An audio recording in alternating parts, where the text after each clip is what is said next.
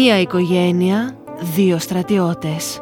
Ο ένας, ο γιος, κατατάσσεται για να υπηρετήσει με όλη την όρεξη της νεαρής του ηλικίας και θα το κάνει μέχρι την τελευταία του ανάσα.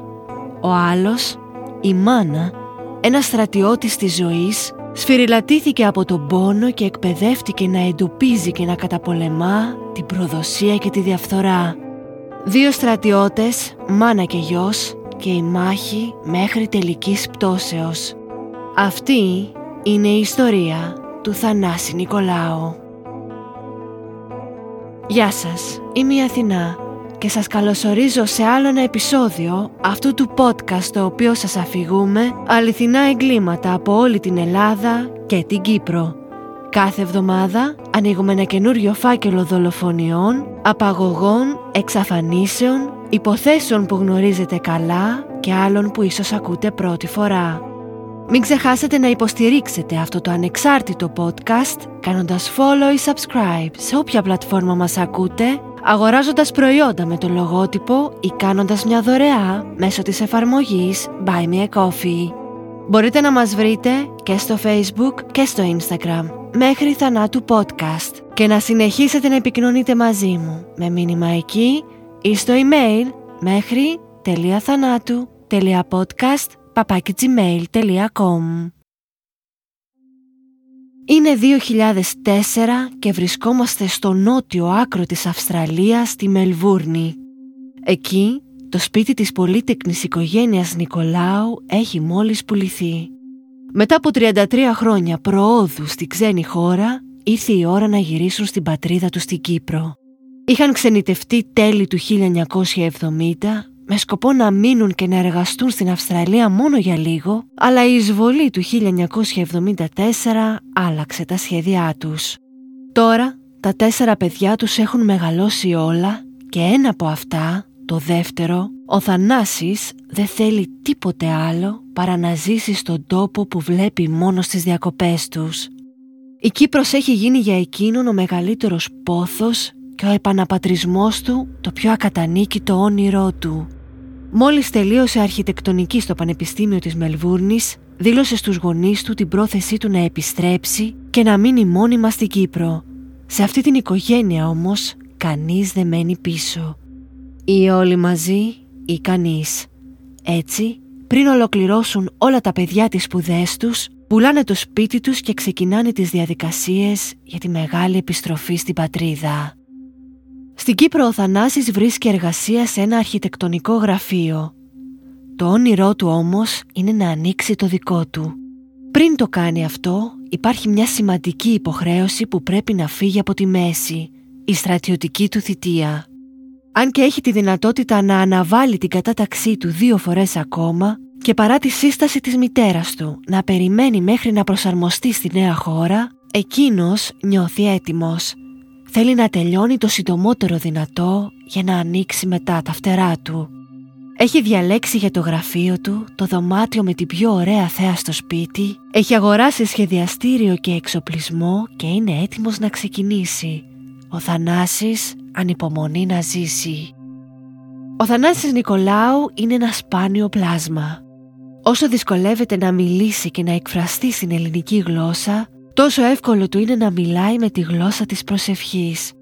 Γεννημένος και μεγαλωμένος σε μια βαθιά θρησκευόμενη οικογένεια, ο κύκλος του περιλαμβάνει πέρα από τον αγαπημένο του πνευματικό, το πνευματικό κέντρο Λεμεσού, στους κόλπους του οποίου έκανε φίλους και βίωσε την ευτυχία μέσα από την προσφορά και την κατήχηση. Δεν καπνίζει, δεν πίνει, δεν ξενυχτά. Στόχος του είναι πέρα από την καταξίωση στην εργασία του να γνωρίσει μια νέα Κυπριοπούλα από καλή οικογένεια να παντρευτούν και να κάνουν οικογένεια. Τα παιδιά της οικογένειας Νικολάου κρατούν με πείσμα τις αξίες του παρελθόντος. Μεγαλώνουν όλα με σοβαρή ηθική, πνευματική και θρησκευτική καθοδήγηση σε ένα περιβάλλον όμως με πολύ αγάπη και στήριξη. Είναι ευγενικά, συνεσταλμένα και χαμηλών τόνων. Ο Θανάσης νιώθει και ξέρει ότι έχει όλα τα εφόδια για μια επιτυχημένη ζωή. Οικονομική άνεση, υγεία, όραμα, πίστη και μια οικογένεια βράχο.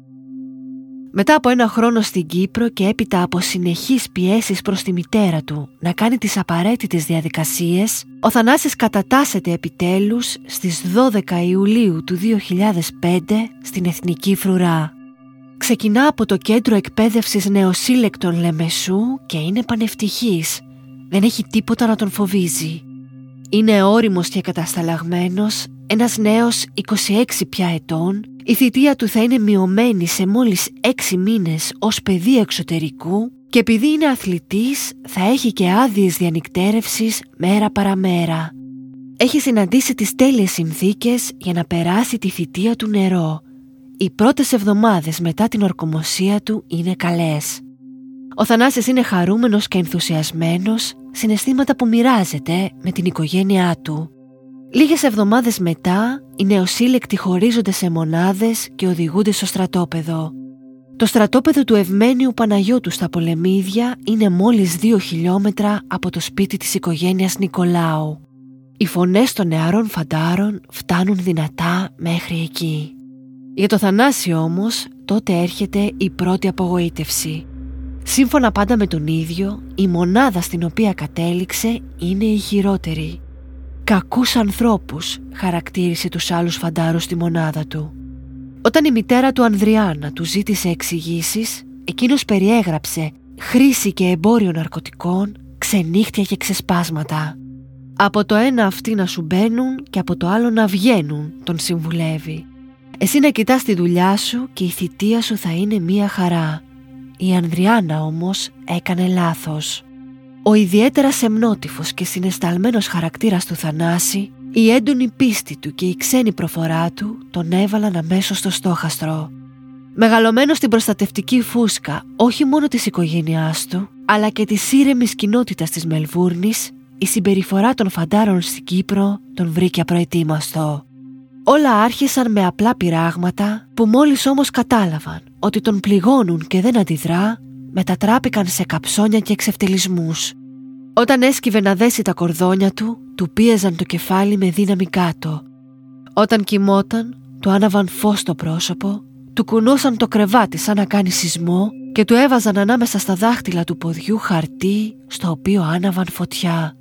Στη μονάδα τον φώναζαν καγκουρό και που στο καγκουρό επειδή είχε έρθει από την Αυστραλία. Τον έβαλαν να κάνει ερωτική εξομολόγηση σε μία λάμπα λέγοντάς του τι θα πει και όταν εκείνος αρνήθηκε του ούρλιαζαν κοντά στο πρόσωπο. Ο Θανάσης υποφέρει. Το ηθικό του έχει γίνει χίλια κομμάτια. Μπροστά στους βασανιστές του φοβάται να αντιδράσει, όμως όταν μένει μόνος ξεσπά. Φωνάζει και σπάει πράγματα. Από την Ανδριάνα δεν μπορεί να κρυφτεί. Κάθε φορά που διανυκτερεύει σπίτι φαίνεται ανακουφισμένος. «Επιτέλους θα κοιμηθώ χωρίς να φοβάμαι», της λέει ενώ ζητά το οικογενειακό αμάξι για να μεταβεί στο στρατόπεδο, φοβούμενος μην κάνουν ζημιά στο δικό του. Η μάνα τον προτρέπει να μιλήσει σε κάποιον αξιωματικό ή αν θέλει να πάει εκείνη να το κάνει. Όμως ο Θανάσης ξέρει. Αν εμφανιστεί η μάνα του στο στρατόπεδο, η θέση του θα γίνει ακόμα χειρότερη. Οι βασανιστές του τα ερμηνεύουν όλα πάνω του ως αδυναμία. Την πειθαρχία που χρειάζονται οι σπουδές, την αφοσίωση που χρειάζεται η πίστη, την τύχη να υπηρετεί λιγότερους μήνες ή να έχει συχνές άδειες. Για όλα γίνεται στόχος. Οι μήνες περνούν και ο γλυκός, κοινωνικός και ευαίσθητος Θανάσης έχει πια αλλάξει. Τόσο η οικογένειά του όσο και στο στρατόπεδο παρατηρούν το σκοτεινιασμένο του βλέμμα και το πόσο σκεπτικός και προβληματισμένος φαίνεται. Στις 27 Σεπτεμβρίου του 2005 ο Θανάσης φτάνει στο όριό του για ασήμαντη αφορμή, κάποιος του πετά στο πρόσωπο χαρτιά, εξευτελίζοντάς τον για άλλη μία φορά. Ο Θανάσης καταλήγει στο γραφείο του διοικητή του κλαίγοντας με λιγμούς. Του μιλά για τον εκφοβισμό που δέχεται από στρατιώτες της μονάδας του και του λέει ότι δεν αντέχει άλλο. Ο διοικητής ενημερώνει τον επιτελάρχη, μιας και ένας από τους βασανιστές είναι ο οδηγός του. Ο επιτελάρχης με τη σειρά του καλεί στο γραφείο του τον οδηγό του και του κάνει συστάσεις. Μιλά όμως και με τον ίδιο το Θανάση, τον οποίο προσπαθεί να ηρεμήσει και του λέει ότι η πόρτα του γραφείου του θα είναι πάντα ανοιχτή για καφέ και συζήτηση. Ο Θανάσης ζητά μετάθεση, κάτι που όμως λόγω της σύντομης θητείας του δεν είναι εφικτό. Το ότι μίλησε στους ανωτέρους του τον ξαλαφρώνει και τον βοηθά προς το παρόν να ηρεμήσει. Την επόμενη μέρα, την Τετάρτη το μεσημέρι, ξεκινάει η άδεια διανυκτερεύσεως. Βγαίνοντας από το στρατόπεδο, περνάει από ένα σούπερ μάρκετ και εφοδιάζεται με τα απαραίτητα. Αφροξυρίσματος, ξηραφάκια, χυμούς, διάφορες κονσέρβες και κρουασάν για να τρώει. Στο σπίτι φαίνεται ευδιάθετος. Μιλά με την αδερφή του, από την οποία ζητά να του γράψει μια εκπομπή στο βίντεο για να δει στην επόμενη άδειά του. Την πέμπτη το πρωί, 29 Σεπτεμβρίου, και αφού κοιμήθηκε ήρεμος δίπλα από την εικόνα της Παναγίας του Πάθους, κάνει μπάνιο, στρώνει το κρεβάτι του και ετοιμάζει την τσάτα του. Βάζει μέσα καθαρά ρούχα και ό,τι ψώνισε από το σούπερ μάρκετ. Λίγο πριν τις 6 η μαμά του τον ακούει στην κουζίνα να τρώει cornflakes. Δεν θα τον δει ποτέ, δεν θα τον αποχαιρετήσει. Στις 6 και 50 έπρεπε να παρουσιαστεί στο στρατόπεδο. 11 και μισή. Το τηλέφωνο στο σπίτι της οικογένειας Νικολάου χτυπά. Στην άλλη άκρη της γραμμής είναι ο διοικητής του Θανάση. Ενημερώνει την Ανδριάνα ότι το παιδί της δεν έχει εμφανιστεί. «Γιατί δεν με ειδοποιήσατε αμέσως» θα αναρωτηθεί εκείνη με το διοικητή να απαντά ότι νόμιζαν πως ο Θανάσης κοιμάται και τον άφησαν λίγο να ξεκουραστεί. «Στο κινητό του δοκιμάσατε» ρωτάει. «Ναι, είναι κλειστό από το πρωί». Μετά το τηλεφώνημα με τον διοικητή, η μάνα προσπαθεί και εκείνη να βρει το Θανάση στο κινητό. Είναι πράγματι κλειστό. Δεν μπορεί να φανταστεί οποιονδήποτε λόγο για τον οποίο το παιδί της θα αμελούσε τα καθήκοντά του. Ο Θανάσης είναι ο ορισμός του υπεύθυνου και του τυπικού. Η Ανδριάνα παίρνει το αυτοκίνητό της και οδηγεί σε κάθε πιθανό δρόμο που θα μπορούσε να έχει πάρει ο Θανάσης για να φτάσει στο στρατόπεδο.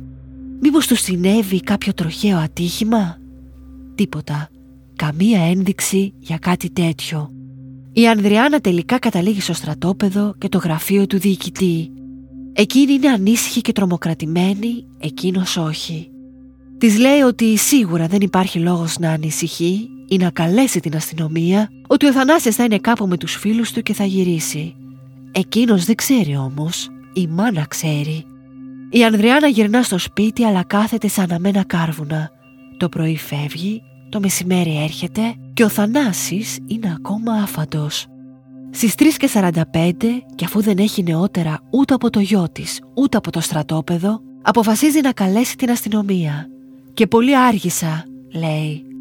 Από το αστυνομικό τμήμα Λεμεσού τη ζητάνε να τους πάει μια φωτογραφία του Θανάση. Λίγη ώρα αργότερα είναι εκεί, στο γραφείο του διευθυντή του τμήματος ανείχνευσης εγκλημάτων, έτοιμη να κάνει τη δήλωση εξαφάνισης. Εκεί, στο γραφείο, λίγο μετά τις 4 το μεσημέρι, ένας αξιωματικός μιλάει στον ασύρματο μπροστά στην Ανδριάνα. Από εκεί ενημερώνεται ότι το όχημα του Αθανάσιου Νικολάου βρέθηκε στο γεφύρι της θάλασσας, αυτό που περνά πάνω από το ποταμό Ξυλούρικο. Η μάνα κινείται στραπιαία. Καλεί το μεγάλο της γιο να έρθει και με το δικό του αμάξι φεύγουν για τη γέφυρα.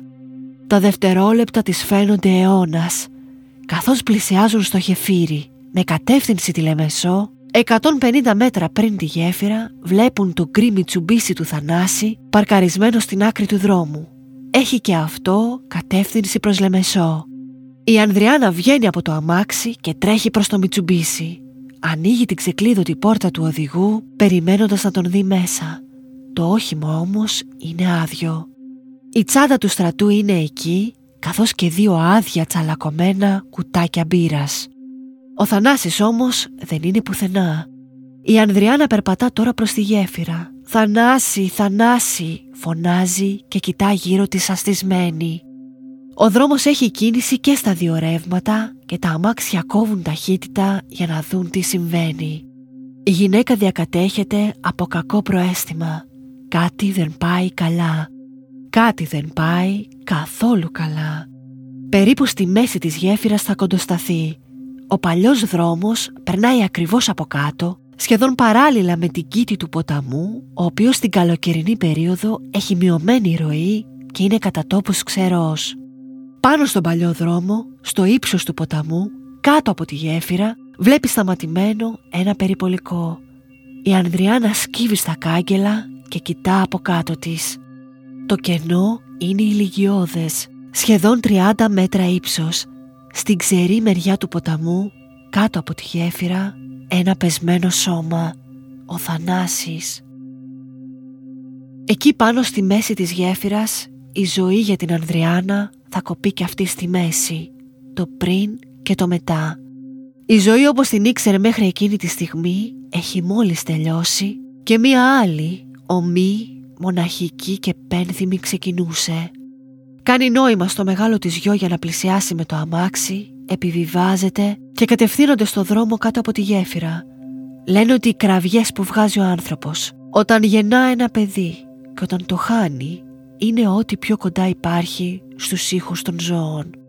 Την Ανδριάνα τη συγκρατεί ο αστυνομικός, τη συγκρατεί και ο γιος της, μην πέσει πάνω στο σώμα του Θανάση. Το σώμα είναι σε ανάσκελη θέση. Τα πόδια κοιτούν λυγισμένα και μισάνυχτα προς τη γέφυρα. Εξωτερικά ο Θανάσης μοιάζει να κοιμάται. Φορά φόρμες αθλητικές και παπούτσια και όλα είναι βρεγμένα. Το στόμα του είναι μισάνυχτο. Το αριστερό του χέρι, ακουμπισμένο πάνω στην κοιλιά του, δίπλα σε ποσότητα εμετού και το δεξί στο πλάι. Εκεί, στη δεξιά μεριά, ακουμπισμένα στο έδαφος, τα γυαλιά μοιοπία στο ακέραια. Έξω από την αριστερή του τσέπη το πορτοφόλι του. Ούτε μια σταγόνα αίμα δεν φαίνεται στο κορμί του, ούτε μια γρατζουνιά. Η μάνα ορίεται λίγα μέτρα μακριά, ζητά να τον αγκαλιάσει αλλά δεν πρέπει. Λίγη ώρα αργότερα καταφθάνει ασθενοφόρο του ΕΚΑΒ και τυχαία περνά και ένας γιατρός αναισθησιολόγος ο οποίος επιβεβαιώνει ότι δεν υπάρχει παλμός. Το σώμα θα σκεπαστεί με ένα σεντόνι μέχρι να φτάσει ο ιατροδικαστής. Αστυνομικοί από το κοντινό τμήμα Λάνιας αλλά και το τμήμα αντιμετώπισης εγκλημάτων αποκλείουν το σημείο.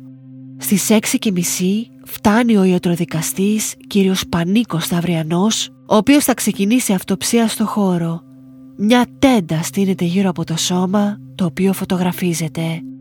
Ο ιατροδικαστής αγγίζει με το χέρι του το Θανάση και διαπιστώνει ότι είναι ακόμα ζεστός. Η νεκρική ακαμψία ίσα που έχει ξεκινήσει. Ο χρόνος θανάτου με αυτόν τον τρόπο εκτιμάται μέσα στις τέσσερις προηγούμενες ώρες. Το σώμα θα ανασηκωθεί και θα γυρίσει ελαφρά προς το πλάι. Από κάτω αποκαλύπτεται το ρολόι του στο οποίο το λουράκι έχει βγει από τη μία πλευρά. Η πλάτη του εμφανίζει σημάδια αιμόστασης που σημαίνει ότι το σώμα μετά το θάνατο παρέμεινε στην ίδια ανάσκελη θέση.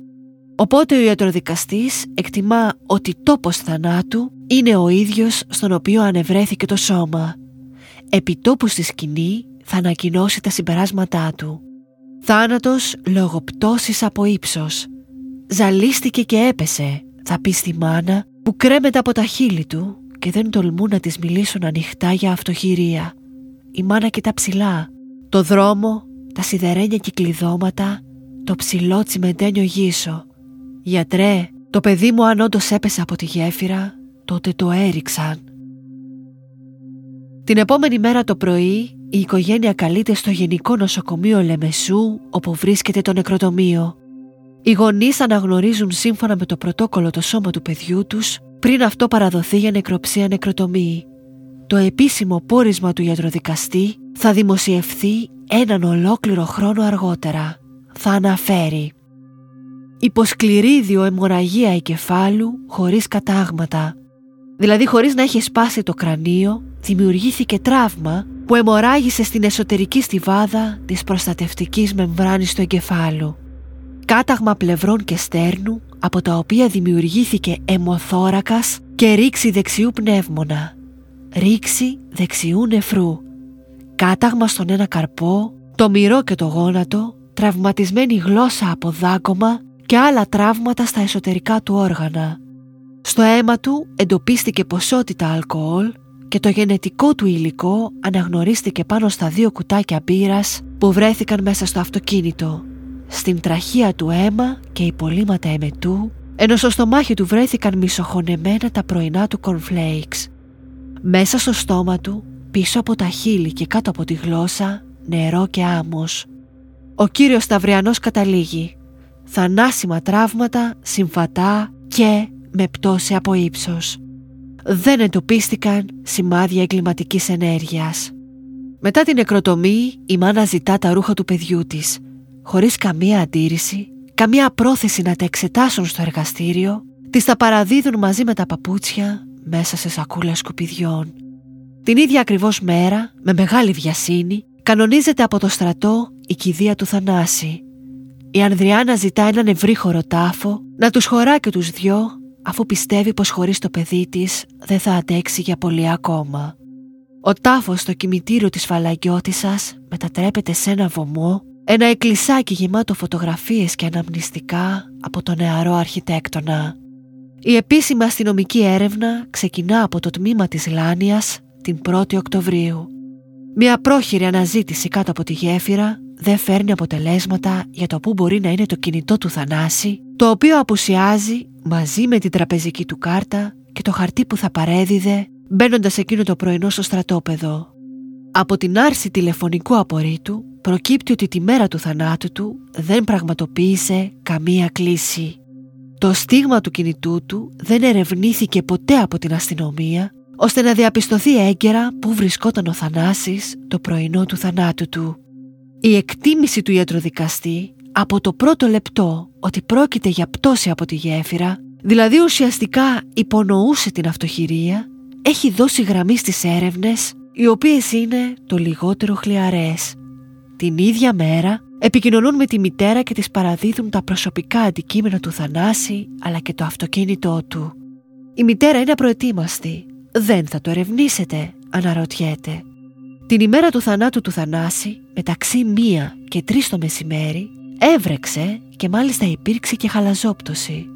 Αυτό ήταν αρκετό για τους αστυνομικούς ώστε να μην ερευνήσουν το όχημα για αποτυπώματα. Έβρεξε και μέσα, αναρωτιέται εκείνη. Δεν θέλαμε να το λερώσουμε, απαντούν οι αστυνομικοί. Από τις μαρτυρικές καταθέσεις που παίρνονται από φαντάρους και αξιωματικούς στο στρατόπεδο, επιβεβαιώνει το εκφοβισμός που δεχόταν ο Θανάσης και το πόσο είχε πιεστεί το τελευταίο διάστημα. Η οικογένειά του όμως δεν δέχεται ούτε να ακούσει για το ενδεχόμενο της αυτοχειρίας. Ο Θανάσης είχε μεγαλώσει σε ένα βαθιά χριστιανικό περιβάλλον που η αυτοχειρία θεωρείται η μεγαλύτερη αμαρτία. Δεν θα τολμούσε να αφαιρέσει ο ίδιος τη ζωή του.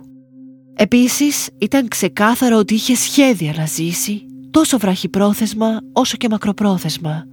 Από το σπίτι του έφυγε με μια γεμάτη τσάντα, με τρόφιμα και είδη προσωπικής υγιεινής, ετοίμασε το βίντεο να γράψει την αγαπημένη του εκπομπή, είχε σκοπό να γυρίσει θα άφηνε το πολλά υποσχόμενά του μέλλον για μια δυσάρεστη θητεία που θα τελείωνε σε τρεις μόλις μήνες. Αλλά και έτσι να ήταν, δεν θα είχε αφήσει κάποιο σημείωμα για την αγαπημένη του οικογένεια που να εξηγεί τους λόγους που θα είχε οδηγηθεί σε αυτή την απόφαση. Η Ανδριάνα πίσω από το θάνατο του γιού της βλέπει ξεκάθαρα ένα μονοπάτι που οδηγεί σε ένα τελείως διαφορετικό συμπέρασμα.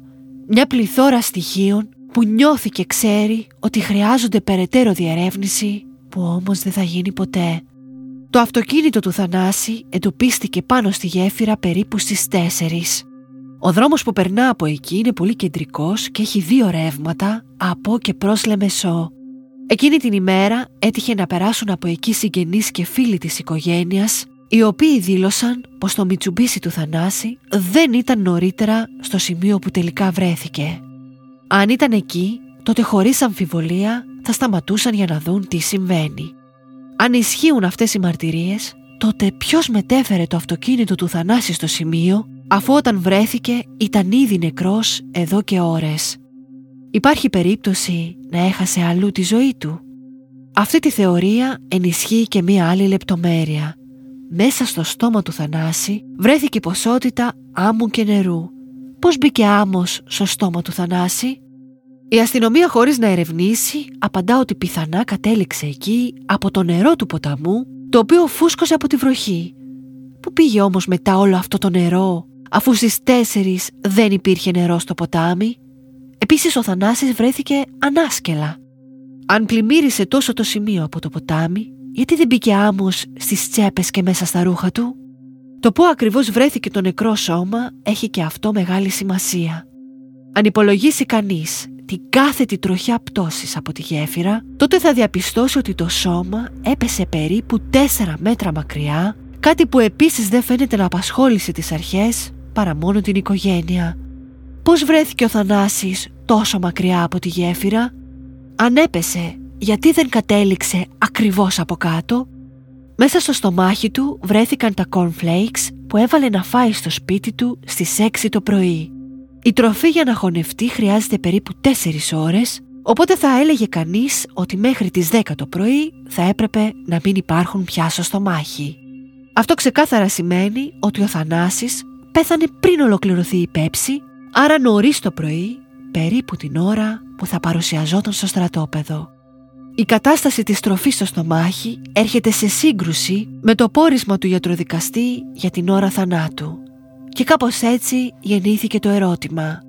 Έπεσε όντως ο Θανάσης από τη γέφυρα ή τον τοποθέτησε κάποιος εκεί με πρόσβαση από τον παλιό δρόμο για να αποπροσανατολίσει τις έρευνες; Και αν συνέβη έτσι, τότε ποιος κρύβεται πίσω από το θάνατό του; Κάποιος που ίσως τον παρέσυρε και τον δολοφόνησε κάπου αλλού; Κάπου που το πρόσωπο του Θανάση χώθηκε μέσα σε άμμο και νερό; Ποιος ήταν αυτός ή αυτοί που έκαναν κάτι τέτοιο και γιατί; Θα μπορούσε να σχετίζεται ο θάνατός του με την κατάσταση στο στρατόπεδο η Ανδριάνα θέτει τα ερωτήματα αυτά στην αστυνομία, αλλά δεν την ακούει κανείς.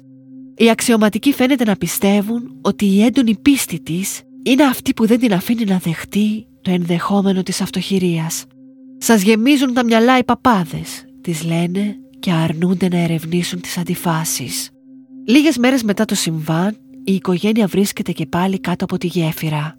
Καθώς κοιτούν γύρω τους στο χώρο, παρατηρούν μια ομάδα πουλιών που ξύνουν με τα νύχια τους στο χώμα μερικά μέτρα μακριά από εκεί που βρέθηκε το σώμα του Θανάση. Οι γονείς του αρχίζουν και αυτοί να σκάβουν. Ξεθάβουν σκούρους βόλους που μοιάζουν με συμπυκνωμένο αίμα. Τους βάζουν σε ένα σακουλάκι και τους αναλύουν σε ειδικό χημείο. Όλα τα κάνουν μόνοι τους. Και είχαν δίκιο. Είναι πράγματι αίμα. Τι δουλειά είχε το αίμα μακριά από το σώμα του Θανάση; Πώς εξηγείται αφού εξωτερικά δεν φαινόταν να αιμορραγεί από πουθενά; Η οικογένεια παρακαλά την αστυνομία να το ερευνήσει, αλλά εκείνη αρνείται. Η Ανδριάνα φωνάζει και παρακαλά, αλλά κανείς δεν της δίνει σημασία. Είναι η μόνη που μιλά για εγκληματική ενέργεια, αλλά όλοι την αγνοούν επιδεικτικά. Όσο περνούν οι μήνες, γίνεται για τους περισσότερους η γραφική μητέρα που μοιάζει να μην μπορεί να διαχειριστεί το πένθος της αλλιώς. Τελικά, μετά από καιρό, και έπειτα από γενετική ανάλυση θα αποδειχθεί ότι το αίμα κάτω από τη γέφυρα είναι πράγματι του Θανάση. Ούτε αυτό το έβριμα όμως θα αλλάξει το αποτέλεσμα. Στα τέλη του 2007 γίνεται η πρώτη θανατική ανάκριση. Θανατική ανάκριση είναι μια δικαστική διαδικασία που γίνεται μόνο στην Κύπρο και συμβαίνει όταν κάποιος βρίσκει το θάνατο κάτω από συνθήκες οι οποίες δεν είναι τόσο ξεκάθαρες. Στο δικαστήριο θα παρουσιαστούν κάποιες από τις καταθέσεις των μαρτύρων, αλλά το πόρισμα του ιατροδικαστή θα υπερισχύσει. Θάνατος κάτω από συνθήκες που μοιάζουν με αυτοκτονία. Καταλήγει η θανατική ανάκριση και ο φάκελος της υπόθεσης κλείνει. Η Ανδριάνα ψάχνει για συμμάχους. Μέσω γνωστών της προσεγγίζει στην Αθήνα τον ιατροδικαστή κύριο Ορφέα Περίδη αλλά και τον προϊστάμενο της Ιατροδικαστικής Υπηρεσίας Αθηνών κύριο Φίλιππο Κουτσάφτη ξεχωριστά και ανεξάρτητα. Τους παραδίδει το φάκελο με τις φωτογραφίες από την νεκροψία και τους ζητά να δώσουν τη δική τους εκτίμηση. Και οι δύο θα καταλήξουν στα ίδια ακριβώς συμπεράσματα. Πρώτον, το περιεχόμενο του στομάχου δεν εξετάστηκε ποτέ. Από εκεί θα προέκυπτε πιο σωστά η ακριβής ώρα θανάτου. Ο Πανίκος Σταυριανός κατέληξε στην ώρα θανάτου αγγίζοντας το σώμα με το χέρι του τον πιο ανορθόδοξο και επισφαλή τρόπο. Δεύτερον, το χέρι του Θανάση έφερε μικρούς μόλοπες στον καρπό και τον αντίχειρα που έμοιαζαν να έγιναν από χέρι. Αυτό σε συνδυασμό με το ρολόι που του είχε βγει το λουράκι φανερώνει πιθανά ότι κάποιος του κρατούσε το χέρι πίσω από την πλάτη με τη βία. Τρίτον, τα μισοχωνεμένα δημητριακά δεν συμφωνούν με την ώρα θανάτου που αναγράφεται στο ιατροδικαστικό πόρισμα. Τέταρτον, τα γυαλιά δεν έφεραν καθόλου φθορές από την πτώση ούτε στο σκελετό ούτε στα κρίσταλα. Παρόλα αυτά, κανείς δεν ασχολήθηκε να τα εξετάσει για αποτυπώματα ή γενετικό υλικό, ούτε και το πορτοφόλι και κανείς δεν έκοψε τα νύχια του από θανότα για να κάνει εργαστηριακό έλεγχο. Πέμπτον, από φωτογραφία του σώματος πάνω στο ιατροδικαστικό τραπέζι φαίνεται το δεξί πόδι του Θανάση από τον αστράγαλο και κάτω, κρυμμένο επιμελώς κάτω από το αριστερό του πόδι και δίπλα ποσότητα αίματος. Η δεξιά του κάλτσα είναι βουτυγμένη στο αίμα και έχει μια μεγάλη τρύπα. Στο πόρισμα του ιατροδικαστή όμως δεν αναφέρεται κανένα τραύμα στο πόδι και καμία αιμορραγία. Γιατί κρύφτηκε το πόδι στη φωτογραφία, πώς εξηγείται η αιμορραγία στην κάλτσα; Έκτον και πιο σημαντικό, το σύνολο των τραυμάτων όπως περιγράφονται ταιριάζουν περισσότερο με χτυπήματα από θλόν όργανο, δηλαδή χτυπήματα με χέρια και πόδια. Μια πτώση από ύψος 30 μέτρων θα είχε συντριπτικά κατάγματα σε όλο το σώμα και μάλιστα τόσο σφοδρά που τα οστά θα διαπερνούσαν το σώμα και θα έβγαιναν έξω από την αντίθετη κατεύθυνση. Τα τραύματα θα ήταν εμφανή εξωτερικά και θα υπήρχε οπωσδήποτε αιμορραγία. Σύμφωνα με όλα αυτά, οι δύο ιατροδικαστές στην Ελλάδα καταλήγουν ότι πιθανά η τοποθέτηση του σώματος σκηνοθετήθηκε στο σημείο και ότι πρόκειται για θάνατο από εγκληματική ενέργεια. Με τα καινούργια δεδομένα, η οικογένεια αμφισβητεί τη θανατική ανάκριση και ζητά μια καινούρια. Ούτε η δεύτερη τους κάνει όμως τη χάρη. Μπορεί να μην μιλά για αυτοκτονία, αλλά καταλήγει ότι πρόκειται για θάνατο από πτώση χωρίς εγκληματική ενέργεια. Άρα, για το ποινικό σύστημα της Κύπρου, ο Θανάσης ούτε αυτοκτόνησε, ούτε τον δολοφόνησαν, αλλά απλά έπεσε από τη γέφυρα. Η Ανδριάνα δεν σταματά. Επικοινωνεί με ειδικό εγκληματολόγο από την Αθήνα και ειδικό τραυματολόγο από το Λονδίνο. Τα συμπεράσματά τους μιλούν όχι μόνο για δολοφονία του Θανάση, αλλά βασανισμό του. Το 2010 προσφεύγει στο Ευρωπαϊκό Δικαστήριο Ανθρωπίνων Δικαιωμάτων κατά της Κυπριακής Δημοκρατίας για την ελληπή έρευνα στην υπόθεση. Εφτά χρόνια μετά το συμβάν, με εντολή του Υπουργείου Αμήνης, ξεκινά νέα έρευνα με υπεύθυνο πραγματογνώμονα τον ιατροδικαστή κ. Μάριο Ματσάκη. Το πόρισμα Ματσάκη μιλά ξεκάθαρα για προχειρότητα, επιπολαιότητα και ευθύνες τόσο του ιατροδικαστή όσο και της αστυνομίας ενώ ξεκαθαρίζει ότι δεν πρόκειται για θάνατο που προκλήθηκε από πτώση από ύψος. Κάθε χρόνο που περνά, ο φάκελος της υπόθεσης πάει από το Γενικό Εισαγγελέα στους ποινικούς ανακριτές και πάλι πίσω. Για πάνω από μία δεκαετία, και ενώ η Ανδριάνα καλείται να πολεμήσει και τον καρκίνο, συναντά κολυσιεργία και συγκάλυψη παντού. Όμως δεν σταματά. Όπου βρίσκει κλειστές πόρτες, ανοίγει ένα παράθυρο για να μπει. Φωνάζει, διαδηλώνει στους δρόμους, εμφανίζεται σε δεκάδες τηλεοπτικές εκπομπές και λέει την ιστορία της. Ακούραστη, με μάτια που δακρύζουν, μιλάει για την υπόθεση ξανά και ξανά και ξανά και ξανά. Κρατά πάντα μια φωτογραφία του Θανάση αγκαλιά και περιγράφει όλες τις φορές που το παιδί της ήρθε στον ύπνο της και της έδωσε κουράγιο να συνεχίσει τον αγώνα της. Για την οικογένεια Νικολάου δεν αρκεί μόνο να βρεθούν οι πραγματικοί ένοχοι, αλλά να καθαρίσει και το όνομα του Θανάση από το στίγμα της αυτοχειρίας. Τον Ιανουάριο του 2020 πια, 10 χρόνια μετά την έναρξη της διαδικασίας, το Ευρωπαϊκό Δικαστήριο Ανθρωπίνων Δικαιωμάτων καταδικάζει την Κύπρο για παραλήψεις, αμέλεια, αδράνεια και έλλειψη ζήλου. Το Δεκέμβριο του ίδιου έτους, 15 χρόνια μετά το θάνατό του, και έπειτα από τον ατελείωτο αγώνα της Ανδριάνας αποφασίζεται εκταφή του σώματος του Θανάση με τη συμμετοχή του Φίλιππου Κουτσάφτη από την Αθήνα. Σκοπός είναι να ξαναεξεταστούν τα οστά του για να διαπιστωθεί μια και καλή αν πέθανε τελικά από πτώση ή ξυλοδαρμό. Η μάνα παρακολουθεί από κοντά όλη τη διαδικασία και βγάζει φωτογραφίες. Τόσο πολύ έχει χάσει την εμπιστοσύνη της στο σύστημα.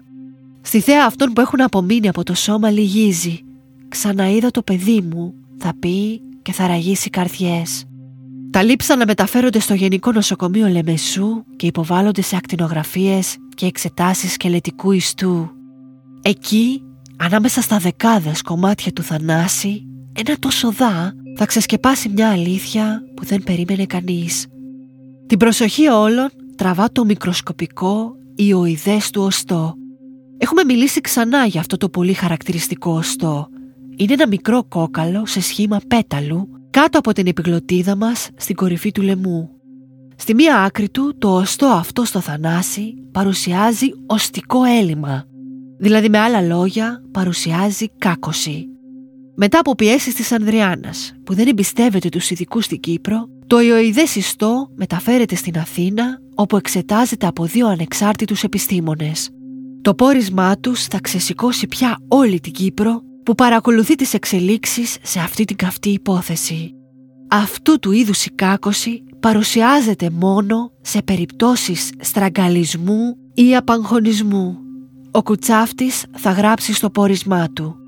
Συγκεκριμένα, η διαπίστωση κατάγματος ιοειδούς στο αριστερό κέρας με οστικό έλλειμμα 0,3 εκατοστά αποτελεί το χαρακτηριστικότερο ίσως έβριμα σε περιστατικά στραγγαλισμού. Το κάταγμα αφορά το αριστερό κέρας και επήλθε από τη σύνθλιψή του ανάμεσα στον αντίχειρα και το δίκτυ. Όταν βρεθεί ένα τέτοιο κάταγμα στο ιοειδές, ο στραγγαλισμός είναι βέβαιος. Το θύμα Αθανάσιος Νικολάου υπέστη στραγγαλισμό με αποτέλεσμα κάταγμα ιοειδούς, απώλεια αισθήσεων και παράλληλη άσκηση ισχυρής βίας με πολλαπλές πλήξεις από δράστες. Προκλήθηκαν πολλαπλές εσωτερικές κακώσεις από ισχυρά λακτίσματα και άλλα θλόντα όργανα και το θύμα με τη βία που δέχτηκε έκανε εμετό, εισρώφησε ποσότητα αίματος και τροφών και απεβίωσε από την συνολική βία που δέχτηκε. Εξωτερικές κακώσεις δεν σχηματίστηκαν διότι έγιναν ταυτόχρονα και γρήγορα με το στραγγαλισμό με πολλαπλές πλήξεις. Ο στραγγαλισμός είναι βέβαιος εξαιτίας του κατάγματος του οειδού σωστού και όλα έγιναν πέριξ του χρόνου του θανάτου. Και κάπως έτσι φτάνουμε στο σήμερα, σχεδόν 18 χρόνια μετά από εκείνη τη βροχερή φθινοπορεινή μέρα. Η υπόθεση είναι ακόμα υποδιαρεύνηση. Τα ρούχα του Θανάση στάλθηκαν για εξέταση στο Ινστιτούτο Γενετικής στη Λευκοσία από όπου προέκυψε στην κάλτσα, στο παντελόνι της φόρμας και εσωτερικά στο εσώρουχό του το γενετικό υλικό τριών άγνωστων αντρών. Το γενετικό υλικό αυτό ακόμα δεν έχει ταυτοποιηθεί. Καθώς ερευνούσα αυτή την υπόθεση, μια κουβέντα της Ανδριάνας μου έκανε μεγάλη εντύπωση. Ακόμα, λέει, και αν δεχόμασταν εξ αρχής το ενδεχόμενο της αυτοχειρίας, τότε και πάλι θα αναζητούσαμε τους υπεύθυνους που τον οδήγησαν εκεί. Ο στρατός είναι μια δοκιμασία από μόνη της. Άλλοι περνούν ευχάριστα, άλλοι έχουν να διηγηθούν μόνο δυσάρεστες καταστάσεις. Όλοι όμως θα θυμούνται σίγουρα αυτούς ανάμεσά τους που πέρασαν από συνεχόμενες πίστες φόβου και ταλαιπωρίας, από εξευτελισμούς και εκφοβισμό. Στο site του ελληνικού στρατού βρίσκουμε μια σειρά από στατιστικές αναλύσεις των οποίων τα συμπεράσματα είναι ξεκάθαρα και πικρά. Από το 2000 μέχρι και το 2021 μετρήθηκαν 75 αυτοκτονίες φαντάρων και στελεχών. Στο ίδιο site διαβάζουμε Στις μελέτες που παρουσιάστηκαν το 2006 ως αίτια για τις αυτοκτονίες αναφέρονται οι ψυχικές διαταραχές, η εξάρτηση από ουσίες, προηγούμενες απόπειρες, οι ερωτικές απογοητεύσεις κτλ ενώ νεότερη μελέτη καταγράφει ως πρώτο λόγο τις ερωτικές απογοητεύσεις.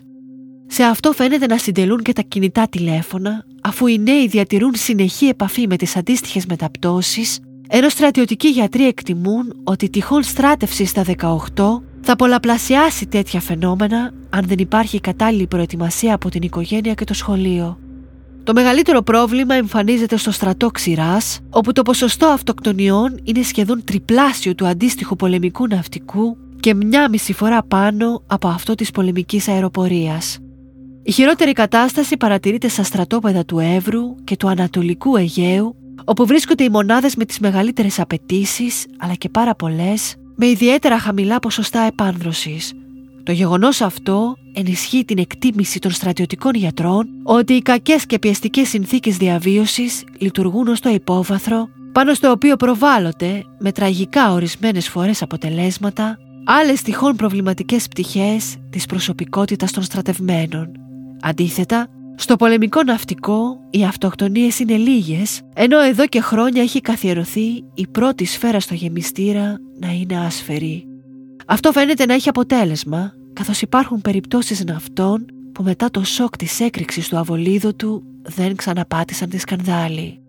Σύμφωνα με άρθρο στην εφημερίδα Τα Νέα, από τις δικογραφίες μιας εξαετίας 2000-2006 που επεξεργάστηκαν οι υπηρεσίες του στρατεύματος προκύπτει ότι τουλάχιστον ορισμένες από τις αυτοκτονίες στο στρατό ξηράς θα μπορούσαν να είχαν αποφευχθεί. Περισσότεροι από τους μισούς, το 52%, αυτόχειρες, στρατιώτες ή μόνιμα στελέχη που προχώρησαν στο απονενοημένο διάβημά τους μέσα στο στρατόπεδο είχαν εκφράσει ανοιχτά την πρόθεσή τους το τελευταίο 24ωρο πριν από την πράξη τους. Το είχαν εκμυστηρευτεί είτε σε συναδέλφους τους είτε σε δικούς τους ανθρώπους αλλά δεν έγιναν πιστευθεί συνήθως επειδή η προειδοποίηση υποτιμήθηκε. Οι αρμόδιοι επισημαίνουν ιδιαίτερα τη σημασία της λήψης μέτρων για την κατάλληλη προσαρμογή των στρατιωτών στο νέο περιβάλλον. Εφιστούν ακόμα την προσοχή των υπεύθυνων στις πρωινές ώρες και τους μήνες Μάιο, Ιούνιο και Ιούλιο κατά τους οποίους καταγράφεται αύξηση αυτοκτονιών. Στην περίπτωση του Θανάση Νικολάου, πέρα από τους δράστες της δολοφονίας του, υπεύθυνοι θεωρούνται και τουλάχιστον τρεις αστυνομικοί, οι οποίοι θεωρήθηκε ότι δεν έπραξαν τα δέοντα, ενώ ο ιατροδικαστής Πανίκος Σταυριανός ζήτησε και έλαβε αστυνομική προστασία μετά τις αποκαλύψεις για την υπόθεση. Η Ανδριάνα, η μάνα κουράγιο, όπως τη φωνάζουν όλοι, η μαυροφορεμένη γυναίκα με το σταυρό να κρέμεται πάντα από το λαιμό της, έγινε το σύμβολο του αγώνα για δικαίωση. Το μόνο που ζητά τελικά κάθε γονιός, λέει, είναι τα παιδιά να έρχονται στο κημητήριο για τους γονείς, όχι το ανάποδο.